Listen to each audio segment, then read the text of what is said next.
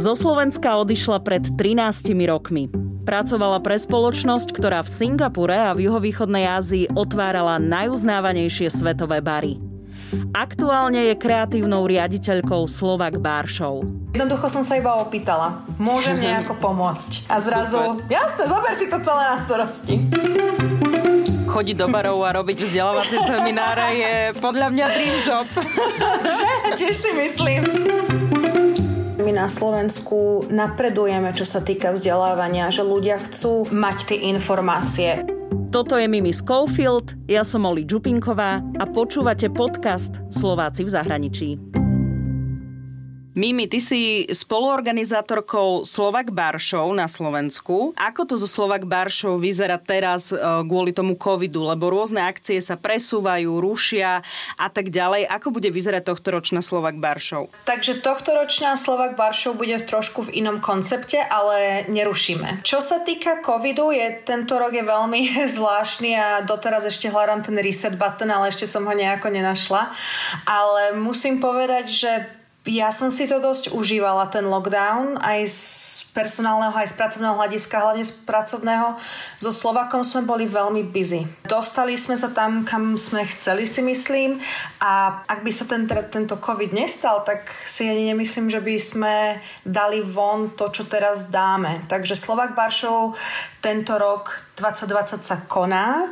E, stále sme si nechali ten istý dátum ako pôvodná Baršov, ako show mala byť, je to 28. september, ale rozhodli sme sa ísť virtuálne. Čo sa týka prednášok, my sme nechali všetky prednášky, čo by divák kebyže príde na našu show, tak by si ich vypočul. Takže všetky prednášky sme nechali tie isté, iba teraz sme ich natočili. Bude 8 prednášok, úplne rôzni prednášajúci, niektorí sú priamo barmani, niektorí sú ambasádori, niektorí vôbec nepracujú priamo, nazveme to v prvej línii, ako barman, čašník alebo manažer, ale pochádzajú trošku z, z pozadia ako marketing alebo fotografii. Takže my chceme poukázať na vzdelávanie, čo sa týka F&B industry, food and beverage alebo pohostinstva, ale chceme poukázať na vzdelávanie. Nechceli sme, aby tento rok ľudia prišli o tie vzdelávacie masterclasses, lebo si myslíme, že fakt sú to topiky, ktoré ľudia budú môcť využiť vo svojom dennodennom pracovnom živote. Že nesústredíme sa iba, dajme tomu, na tie tekutiny, ale sústredíme sa aj na ten marketing, napríklad chceš si otvoriť vlastný bar, uh, fajn, bol si barman čašník, možno si nebol na takých meetingoch s manažermi alebo s, ľuďmi z marketingu a chceme, aby si otvoril si alebo otvorila super podnik a mala dobrú marketingovú stratégiu. Alebo budeme tam mať fotografiu. V dnešnej dobe sociálne médiá sú všetko a není fotka ako fotka. Ja osobne tiež nie som v tom veľmi dobrá a uh, moje fotografie na Instagrame nie sú najlepšie, ale tiež snažím sa naučiť o tom niečo trošku viacej a chceme ponúknuť aj takéto masterclasses pre divákov. Ale čo je najhlavnejšie, aspoň si myslíme, alebo čo sme chceli dať divákom, je... Tento rok je ťažký pre všetkých, tak sme nechceli dávať žiadne vstupné alebo žiadne loginy alebo subscriptions, čo by možno aj diváka odradilo. Takže všetky masterclasses sme natočili, pôjdu na našu novú web stránku a bude to všetko zadarmo. Netreba sa prihlásiť, netreba sa nič zaplatiť, proste iba kliknete na našu web stránku a tam bude video. E, začneme jedným videom, 28.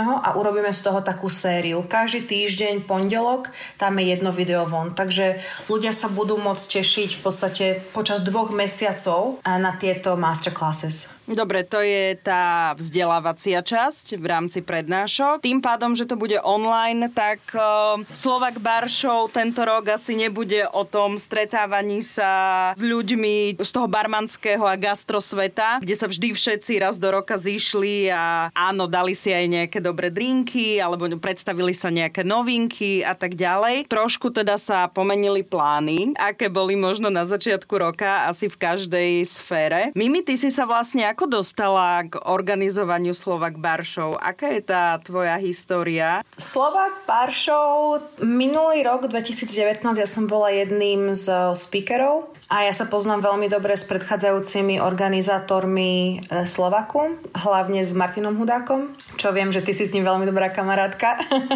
Hej, tiež sa trošku poznáme. Trošičku iba. um, tak počas Potom, ako som skončila svoju prezentáciu, tak sme sa rozprávali, že pozri, ja už dlho niečo hľadám, že by som chcela niečo vrátiť Slovensku. Človek už len predsa žije nejaký ten piatok vonku a nejakú jednu tu dve veci by som možno aj chcela priniesť na Slovensku, ale nikdy som nevedela, že čo. Otvorím si bar, otvorím si reštauráciu, kaviareň, neviem.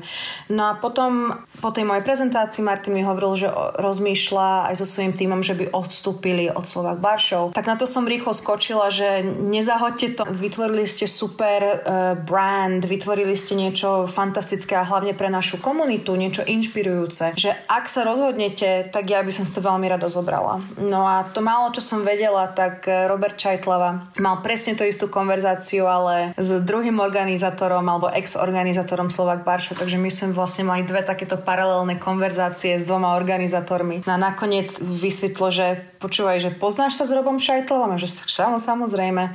Tak nás takto vlastne e, šťastne spárovali, že tiež on chcel zobrať e, si to pod krídlo a veľmi som rada, lebo s Robertom sa fantasticky pracuje, je to výborná osobnosť na Slovensku a krásne sa doplňame si myslím, že v tomto partnerskom, pracovnom partnerskom vzťahu. Takže takto som sa dostala k tomu. Jednoducho som sa iba opýtala. Môžem nejako pomôcť. A zrazu, Super. jasne, zober si to celé na starosti. Není problém. No, Veľmi rada. Ono, ono možno aj treba povedať, že aby to nevyznelo tak, že odstúpili od Slovak Baršov, asi to organizovanie zo zahraničia je také náročnejšie aj e, časovo, ale ty si tiež vlastne v zahraničí. e, ale zasa Robo je na Slovensku, že? Že máš asi tú, tú dvojičku v tom prostredí, kde tú akciu organizuješ. Lebo ja si pamätám, že som z Bratislavy organizovala akcie v Snine a po nejakom čase som sa postupne tiež akože odstavila, lebo bolo bolo to náročné časovo. Takže aké je to ako z tvojho pohľadu takto na diálku robiť a organizovať niečo? Tak určite chalani, ako si povedala, oni iba len tak od toho neodstúpili. Museli si uvedomiť, že Martin je v Austrálii. Tá čas, ten časový posun je len trošku iný. a, a taktiež zbytok chalanov majú 3-4 podniky plus Slovak Baršo, tak si museli z biznis hľadiska uvedomiť, dáva mi toto zmysel, čo je úplne v pohode, lebo aj Slovak Baršovi, keď milujem teraz teraz môj podnik, sme tiež biznis um, a musíme sa na niektoré veci, ako napríklad pár show pozerať z biznis hľadiska, preto sme napríklad teraz išli na tú virtuálnu show. No a čo sa týka organizácie z e, inej krajiny, ja nežijem až tak ďaleko, žijem v Anglicku, takže časový posun je iba jedna hodina, čo je úplne v pohode, ale som veľmi vďačná za Roberta, lebo je fenomenálny a veľmi dobre si pracovne rozumieme. Takže hoci čo, čo treba vybaviť alebo my si píšeme, voláme v podstate každý deň, čo sa týka pracovných úloh. Takže máme to pekne rozdelené a v dnešnej dobe, čo sa týka práce, stačí dobrý internet, počítač, takže v podstate jedno, kde človek je. E, čo sa týka aj tých videí, tak polovičku napríklad my sme natočili tu v Anglicku a druhá polovička bude natáčaná na Slovensku. Takže sa doplňame v tom, že e, ja môžem niektoré veci organizovať alebo zorganizovať odtiaľto, niektoré veci môžu byť zorganizované zo Slovenska. Aká je tá tvoja cesta do tohto gastra a do týchto barových vecí. Trošku mi porozprávaj o sebe, prečo ty si odišla zo Slovenska, kedy si odišla zo Slovenska a, a čo si robila? Ja som odišla zo Slovenska i hneď po maturite, lebo ja som si podala e, prihlášku na vysokú školu do Anglicka, kde som študovala business management a medzinárodný marketing, lebo mám vyštudovanú obchodnú akadémiu, tak vtedy bolo tak čo, čo budem ďalej, tak pôjdem asi tým biznis smerom. E, to málo, čo som vedela, je, bolo, že ma prijali na tú vysokú školu a tam potom som sa odsťahovala a už žijem v zahraničí 13 rokov. Ale do gastra som sa dostala, ako by som to povedala, tam nie je žiadna romantika za tým, že oh, vždy som chcela pracovať v gastre. Vôbec nie. Ja som pracovala ako výzažistka. Wow, to som, to som o tebe nevedela. Ja som, hej, a do, doteraz milujem make-up, milujem kozmetiku, je taká moja srdcovka. A tým, že ja som vedela, že pôjdem do toho Anglicka, tak len predsa tá kvalita toho života alebo tá cena toho života je veľmi iná v porovnaní zo Slovenska. Toto hovoríme rok 2007. Takže vtedy ešte aj tá cena tej Libry proti slovenskej korune bola veľký rozdiel. Tak ja som si musela uvedomiť, fajn, tak ako dostanem extra peniaze. Extra peniaze, choď pracovať do reštaurácie, do baru, kde môžeš dostať tipy. I keď moja, môj plat ako vizažistky bol, ja som krásne si zarábala na slovenské pomery, ale som si musela uvedomiť, oka, teraz idem ako študent do Anglicka. A kto vie, či si nájdem prácu, tak som išla do Peoplesu, kde som chodievala ako štamgastka a už som sa poznala aj s manažmentom a hovorím, vtedy tuším, jeden z manažerov sa volal Miro. a hovorím, pozri sa, ja sem chodím skoro každý deň, všetko som ochutnala na menu skoro. každý koktel som mala, nedáš mi šancu, pozri, ja za 3 mesiace odchádzam, takže toto není dlhodobý, eh, dlhodobá práca, ale dal by si mi šancu.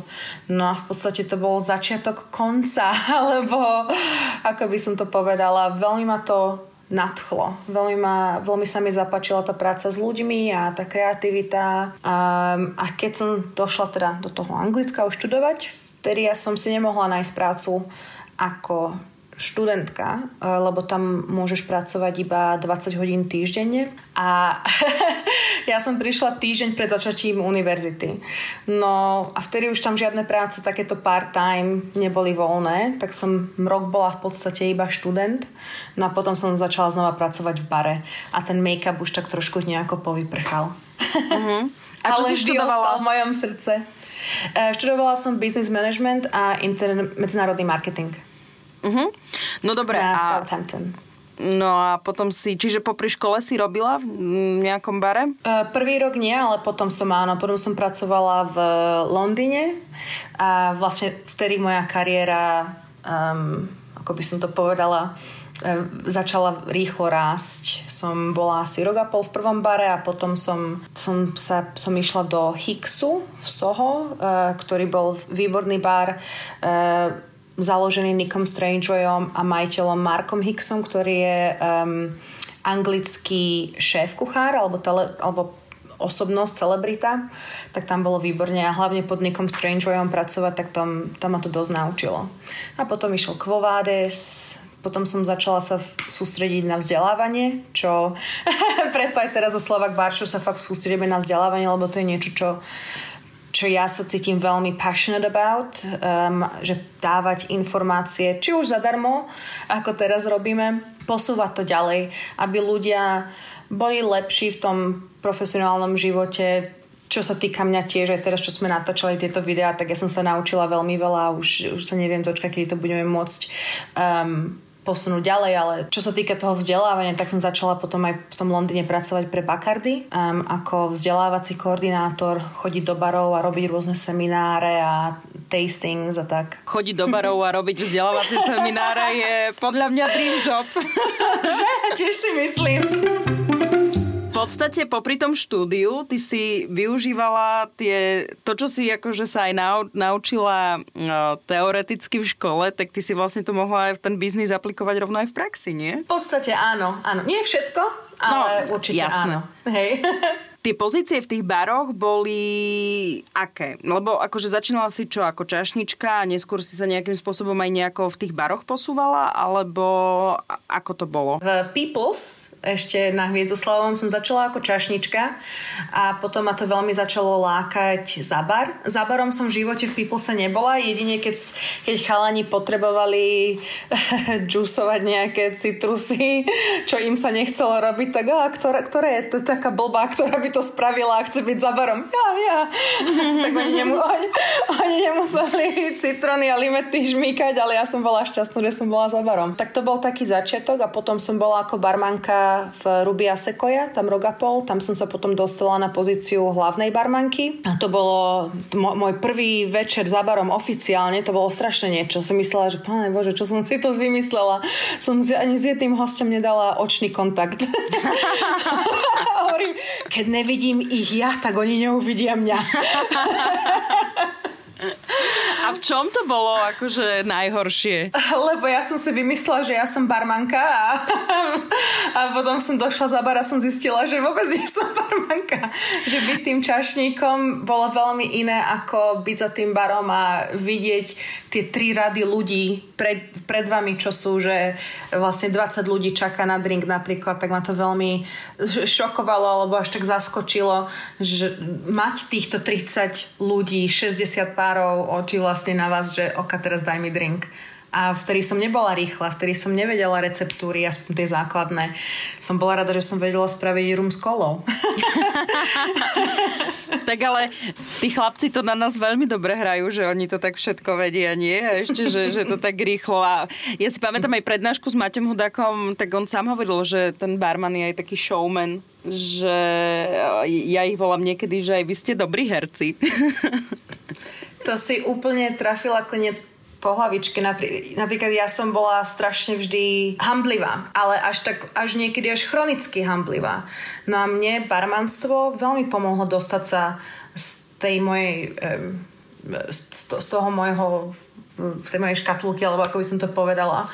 A presne ako hovoríš, ja už potom ku koncu, keď už som nabrala trošku viacej vedomostí a vedela som spraviť nejaký drink, alebo vedela som uh, poradiť tomu hostovi, že už som sa tak rozkecala, ako by som to povedala, tak vtedy ja som si dala na seba uniformu a pre mňa to bolo ako keď herec na seba si dáva nejaký kostým alebo niečo, že to som ani nebola ja, ale som brala na seba nejakú tú um, inú personality a ten človek ovládol moje telo a išla som, lebo ja ako Miriam, ja by som to vtedy nedala ale taktiež vedomosti veľmi pomohli. Tým viacej, čo som čítala, alebo som si pozrela nejaké videá, tak tým viacej som sa stávala sebavedomou. U mňa sa to nestalo cez noc. U mňa to išlo cez tvrdú prácu a cez veľa čítania a pozerania, ale taktiež e, pozerania aj iných barmanov. Vždy, keď som mala deň voľna, tak som si išla ako násteročná sadnúť na bar a som išla sa obzerať toho človeka, ku ktorému ja som sa pozerala ako k mentorovi alebo niekto, kto už je viacej um, established v, to, v tej našej industrii, že ako ako šejkuje, alebo ako sa rozpráva s tým hosťom. Tak to, to bolo pre mňa stále také vzdelávanie ale zase na druhej strane, akože všetci títo um, úspešní barmani, respektíve tie barmanské osobnosti, hovoria, že tie začiatky boli drina. To, že teraz už sú takí sebavedomí a už robia tie šovky a cítia sa mm-hmm. komfortne za tým barom, tak to neprišlo presne asi u nikoho hneď. Hej, že hej, aj, aj hej ja po niekoľkých rozhovoroch aj s niektorými barmanmi viem, že, že mnohí Myslím, že Stan Wadrna mi to raz povedal, že ono, ak je niekto showman, tak neskôr ho niekto odhalí, ak nie je dobrý barman. Ono... Je dôležité byť vlastnou osobnosťou a je dôležité byť pravdivý sami sebe, že ak si hamblivý, tak buď trošku hamblivý, ale taktiež musíš byť profesionál, len, pre, len predsa ten podnik za niečo platí a není to byť ticho, napríklad ako ja som bola, pozerať sa do zeme, že človek musí trošku aj pracovať na tom. Um, v angličtine je to, že apply yourself, že treba, ale keď je niekto showman, buď showman. Keď si trošku tichší, buď presne kto si, nemusíš dávať na seba nejakú extra personality, ale byť profesionálnym v tom, že naučiť sa hovoriť s tým hostom, to je dôležité. Ale čo som asi tým chcela povedať je, že keď sú aj nejakí mladí barmani, barmanky tam von počúvajú, tak netreba sa stresovať o tom, že ak to sa nestane z dňa na deň, že treba to zobrať deň po dni a večer po večeri a človek sa potom tak zrelaxuje, že už to že nad tým už aj nebude rozmýšľať. Keď porovnáš e, dobu teraz, kedy ty e, môžeš e, tie vedomosti priniesť mladým barmanom a barmankám, alebo čašníkom a čašničkám, alebo ľuďom z tohto gastro sveta, keď môžeš priniesť nejaké vedomosti. A to obdobie, keď možno ty si začínala robiť čašničku, alebo si sa začala stretávať s tými barmanmi, tak z tej, z tej oblasti toho vzdelávania, tak je to posun, že viac sa teraz tí ľudia... Mm, snažia nejakým spôsobom učiť a dozvedieť sa viac informácií, alebo je to také, že vždy ten človek, ktorý má o to záujem, tak si nájde tie informácie, kto na to kašle, tak kašle. Určite je to veľká zmena keď som napríklad ja začala, alebo aj možno trošku starší barmani, lebo on predsa my teraz žijeme v tom digitálnom svete a informácie um, človek si vie získať veľmi rýchlo. Taktiež aj tie expectations sú vyššie a väčšie, lebo tá informácia je rýchlejšia ako napríklad tých 13 rokov dozadu, ako teraz, čo som spomínala. Um, čo sa týka vedomosti, je to také, si myslím, že to je dvojité hľadisko. Človek by mal keď robí hociakú prácu. To není, či je iba barman, to není, či je iba čašník, je to, či pracuje v banke, alebo poisťovňa, alebo lekár, právnik. E, keď si vyberieme tú svoju nejakú, alebo vizažista, keď si vyberieme tú svoju nejakú profesiu, tak by sme sa mali snažiť byť lepší v tom, čo robíme a učiť sa. V, Japon, v japončine je krásne slovo, volá sa to kaizen a je to o continuous improvement, že stále človek sa zlepšuje, že není tam nikdy taká finálna línia, že oka, už sme už sme vo finiši, že stále sa zlepšujeme. Takže toto je pre hoci, hociaké, hociaké odvetvie. Ako keby som počula môjho kolegu, ktorý hovorí, stále je priestor zlepšovať sa. Presne tak, stále je priestor zlepšovať sa. Aj teraz s tou Slovak Baršou, tieto, tieto semináre, čo sme natočili, tým, že ako ja môžem byť tam a počúvať toho človeka, že keď to hovorí, tiež sa stále učím. A je to, je to niečo zaujímavé a fantastické. Ale taktiež človek buď sa sám, čo keď tomu je barman, čašník, pracuje v nejakom podniku, tak buď sa sám bude učiť, alebo nejaké vzdelávacie e, programy budú aj od toho zamestnávateľa. Ponúkne mi zamestnávateľ spraviť si nejaký vinný kurz, e, lebo není to iba o tom koktejli, alebo není to iba o tom rume, džine, e, je to aj o vínach. Ponúkne mi zamestnávateľ spraviť si nejaký kávový kurz, alebo vytvorí zamestnávateľ pre mňa nejaké kurzy, ktoré my budeme robiť pred začatím šichty ako služby, ktoré s týmom si môžeme porozprávať. Takže je to také, taká, taká dvojitá situácia, že buď človek sa naučí niečo sám, alebo ten podnik nejaké vzdelávacie programy ponúkne ale napríklad aj nemusí to byť manažer alebo majiteľ. Ak je atmosféra v práci príjemná a je to také prostredie, že kde sa človek nehambí predstaviť nejakú myšlienku alebo ideu, napríklad ten človek je iba čašník alebo barmana, predstaviť nápad majiteľovi alebo manažerovi, pozri sa, prečo nerobíme raz do týždňa aspoň nejaké masterclasses sami pre seba, že napríklad tento týždeň ja niečo poviem všetkým o džine. Na budúci týždeň ten druhý človek povie niečo o Rome. A takto spolu sa budeme všetci nejako učiť. Že je vždy vždy sa dá nejako vzdelávať. Vždy sa nájde nejaká, nejaká cestička, ako, ako extra informácie dostať do tej hlavičky. Vnímaš aj nejaký rozdiel po rozhovoroch s ľuďmi zo Slovenska, že už sa to na Slovensku stáva takisto také prirodzené, že tí barmani, čašníci, čašničky sa vzdelávajú, alebo tí majiteľia sú viac takí, že presne viac k tomu priateľskejší, že áno, poďme sa vzdelávať, buďme lepší, chceme mať dobrý bar, kvalitný bar. Či je to už také akože porovnateľné, alebo ešte stále možno na Slovensku zaostávame, že možno by sme to mali ešte viacej zlepšiť. Práve, že Oli úplne naopak. Ja si myslím, že my na Slovensku napredujeme, čo sa týka vzdelávania, že ľudia chcú um, mať tie informácie. Uh, ľudia chcú ísť na masterclasses, ľudia chcú ísť na ochutnávky, či už nejaká značka bude urobiť nejakú mini masterclass, že majú nejaký nový podnik, v port, podnik pardon, majú nejaký nový produkt v portfóliu, tak spravia nejakú, nejakú seansu um, pre lokálnych barmanov, barmanky, čašníkov. Takže ja, ja si myslím, že na Slovensku je toho veľa a skôr iné krajiny by sa mali pozerať na nás, že ako my, ako my máme chuť na to vzdelávanie. My sme dostali takú krásnu odozvu od našej slovenskej komunity, čo sa týka Slovak Baršov, že ide virtuálne, že sme sa toho nevzdali, že chcú sa naučiť, že sa už teraz chcú vedieť, aké sú tie témy, už teraz chcú vedieť, kto bude ten prednášajúci. Takže ja si myslím, že my Slováci skôr to v tomto napredujeme. Tak zase ako my máme na Slovensku veľmi veľa kvalitných barmanov, rokov a videli sme to, zažili sme to. A tiež teraz počas covidu bolo veľmi veľa rozhovorov všade možne na internetoch, takže super, teším sa, že, že ten pohľad je taký, že fakt Slovensko v tomto nezaostáva, ale tak zase máme fakt, že kvalitných ľudí. Si vravela, že si teda sa potom v tom ďalšom bare stala aj hlavnou barmankou, potom si robila pre Bacardi. Ako to potom pokračovalo? Počas toho, ako som pracovala pre Bacardi, som pracovala pre Covades, čo, bolo, čo je členský klub. E, tam som bola senior, e, seniorom v týme a potom som sa dostala do Bambu ako manažerka, kde som mala dva bary na starosti. To bola krásna budova, historická, 5 poschodová v Londýne. To bolo, to bolo veľmi krásne. A čo sa týka Bambu, tak tam sme boli aj dva roky po sebe nominovaní na Tales of the Cocktail najlepší medzinárodný bar, čo ako bolo niečo fenomenálne. No a potom som bola headhunted, vlastne oslovená, aby som joint team v Singapúre pre Proof and Company.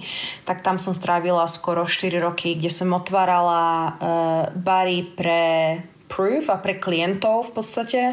Ako Proof bola tá konzultačná spoločnosť, bary ako Atlas, uh, bary ako Manhattan, MO, ale sme to zobrali aj medzinárodne. Charles Age, v Seoul v Koreji sme otvorili, som strávila mesiac v Jordánsku, kde som otvárala um, reštauráciu pre Four Seasons hotely. Beijing, tam sme otvorili bar v tiež pre Four Seasons. Takže 4 roky v Ázii ja som cestovala po juho-západnej Ázii a otvárala wow. podniky. Neviem, čo mám teraz povedať. A, Bo, bolo a, to veľmi príjemné. A keď si to robila pre niekoho, lebo ako ja si to tak teraz akože zjednodušene predstavujem, hej, že Mimi, máme takýto budget, poď otvoriť bar. V podstate. Ak, ako um, otvoriť bar um, trvá Napríklad zoberieme si taký Atlas. Atlas je nádherná, nádherné miesto, um, fakt fenomenálne, alebo ten Manhattan. Taký projekt trvá okolo rok a pol, možno aj dva roky, kým sa spraví. Takže vytvoriť ten treba vytvoriť ten vzťah s tým majiteľom alebo kto má na starosti ten podnik alebo ten budget.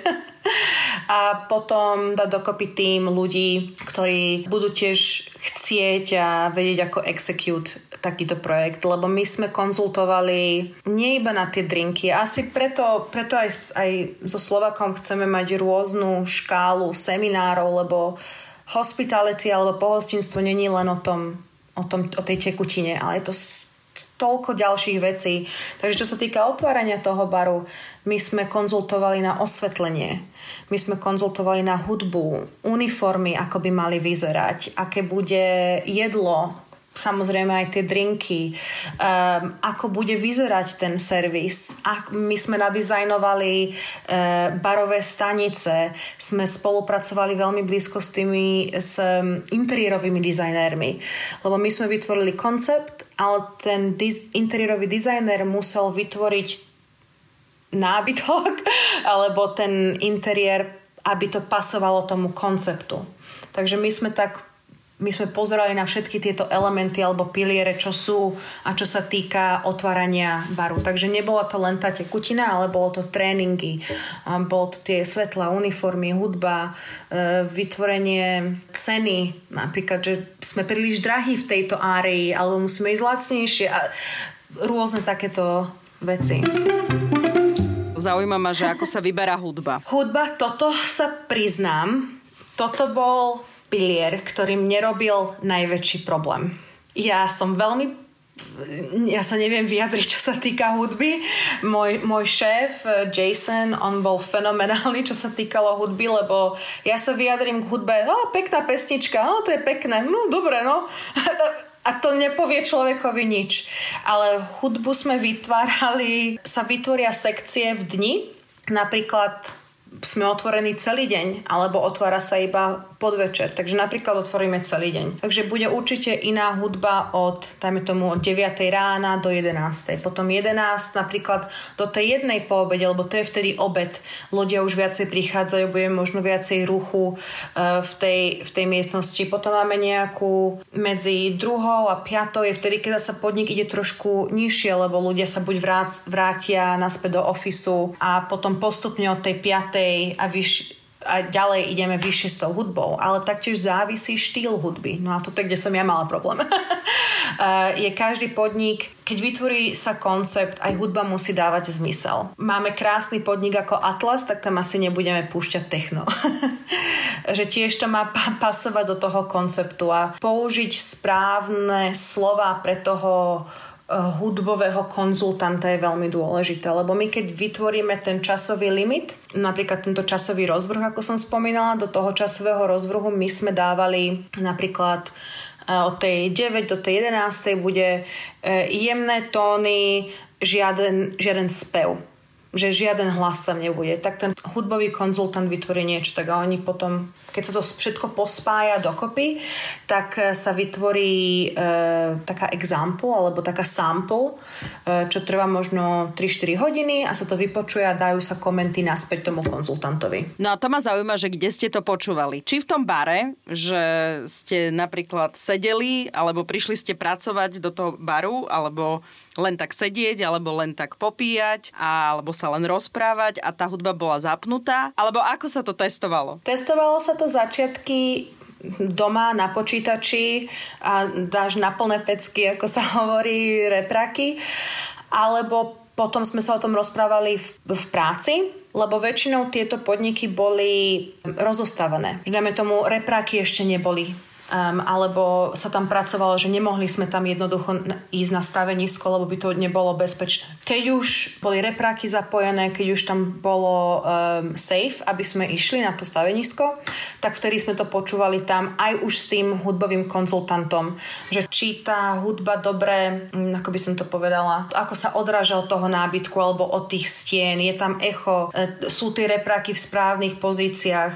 Napríklad mali sme jeden problém v, jednom, v jednej otváračke sme si sadli a e, jeden reprak bol tak nainštalovaný, že tak hučalo, ale nevedeli sme to stíšiť, že tam bol problém s nejakým káblikom. Takže predtým, ako je nejaká otváračka, ja vždy hovorím, keď otváraš podnik, sadni si na každé jedno miesto, v každom, e, na každú jednu sedačku v tom svojom podniku, lebo nikdy nevieš, čo si všimneš ako host. Je jedna vec to otvárať s očami oka, ja viem, že kde mám flašky, viem, kde mám ladničky a takto, ale sadnúť aha, teraz možno vidím, vidím uh, vecka, alebo vidím um, hasiaci prístroj. Alebo počujem toalety. Asi to by som nechcela počuť. Možno by som musela tomu stavbárovi povedať, že ešte niekto nejako utlmia. Alebo ako som aj tento problém s tým zvukom.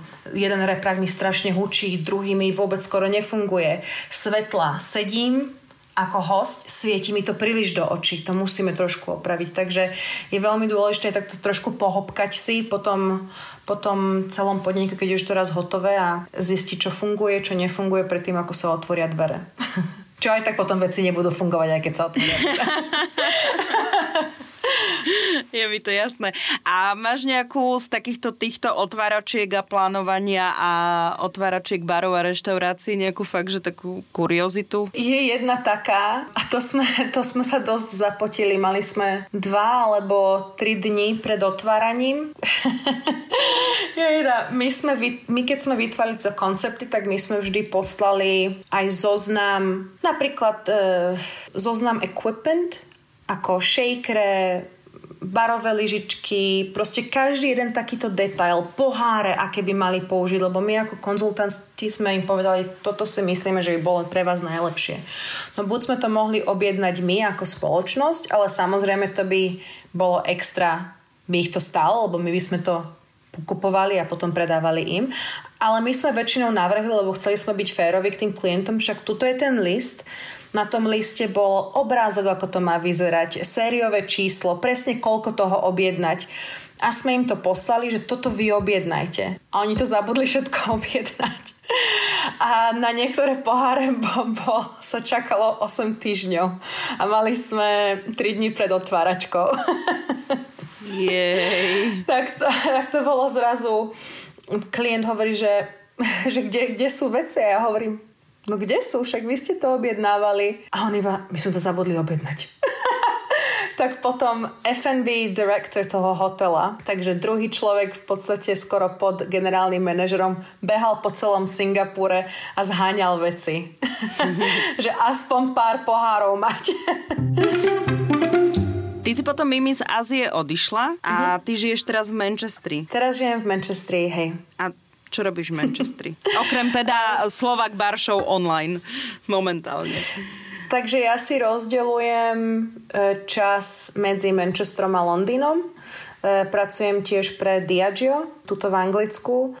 Mám ešte Slovak Baršov, počas Slovak Baršov tam sme založili s Robertom ešte ďalšiu spoločnosť, takže dokopy to sú dve spoločnosti na Slovensku. Tu sa snažím ešte v Manchestri otvoriť jednu vzdelá- na vzdelávanie. Um, no a potom mám ešte ten Londýn.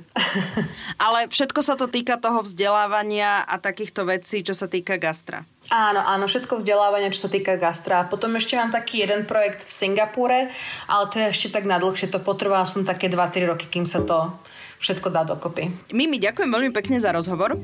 ja ďakujem veľmi pekne. Som Oli Čupinková, ďakujem, že ste nás počúvali a ak poznáte úspešných Slovákov a Slovenky, ktorí uspeli vo svete a doma ich nepoznáme, napíšte mi o nich na Slováci v zahraničí zavináč Express.sk.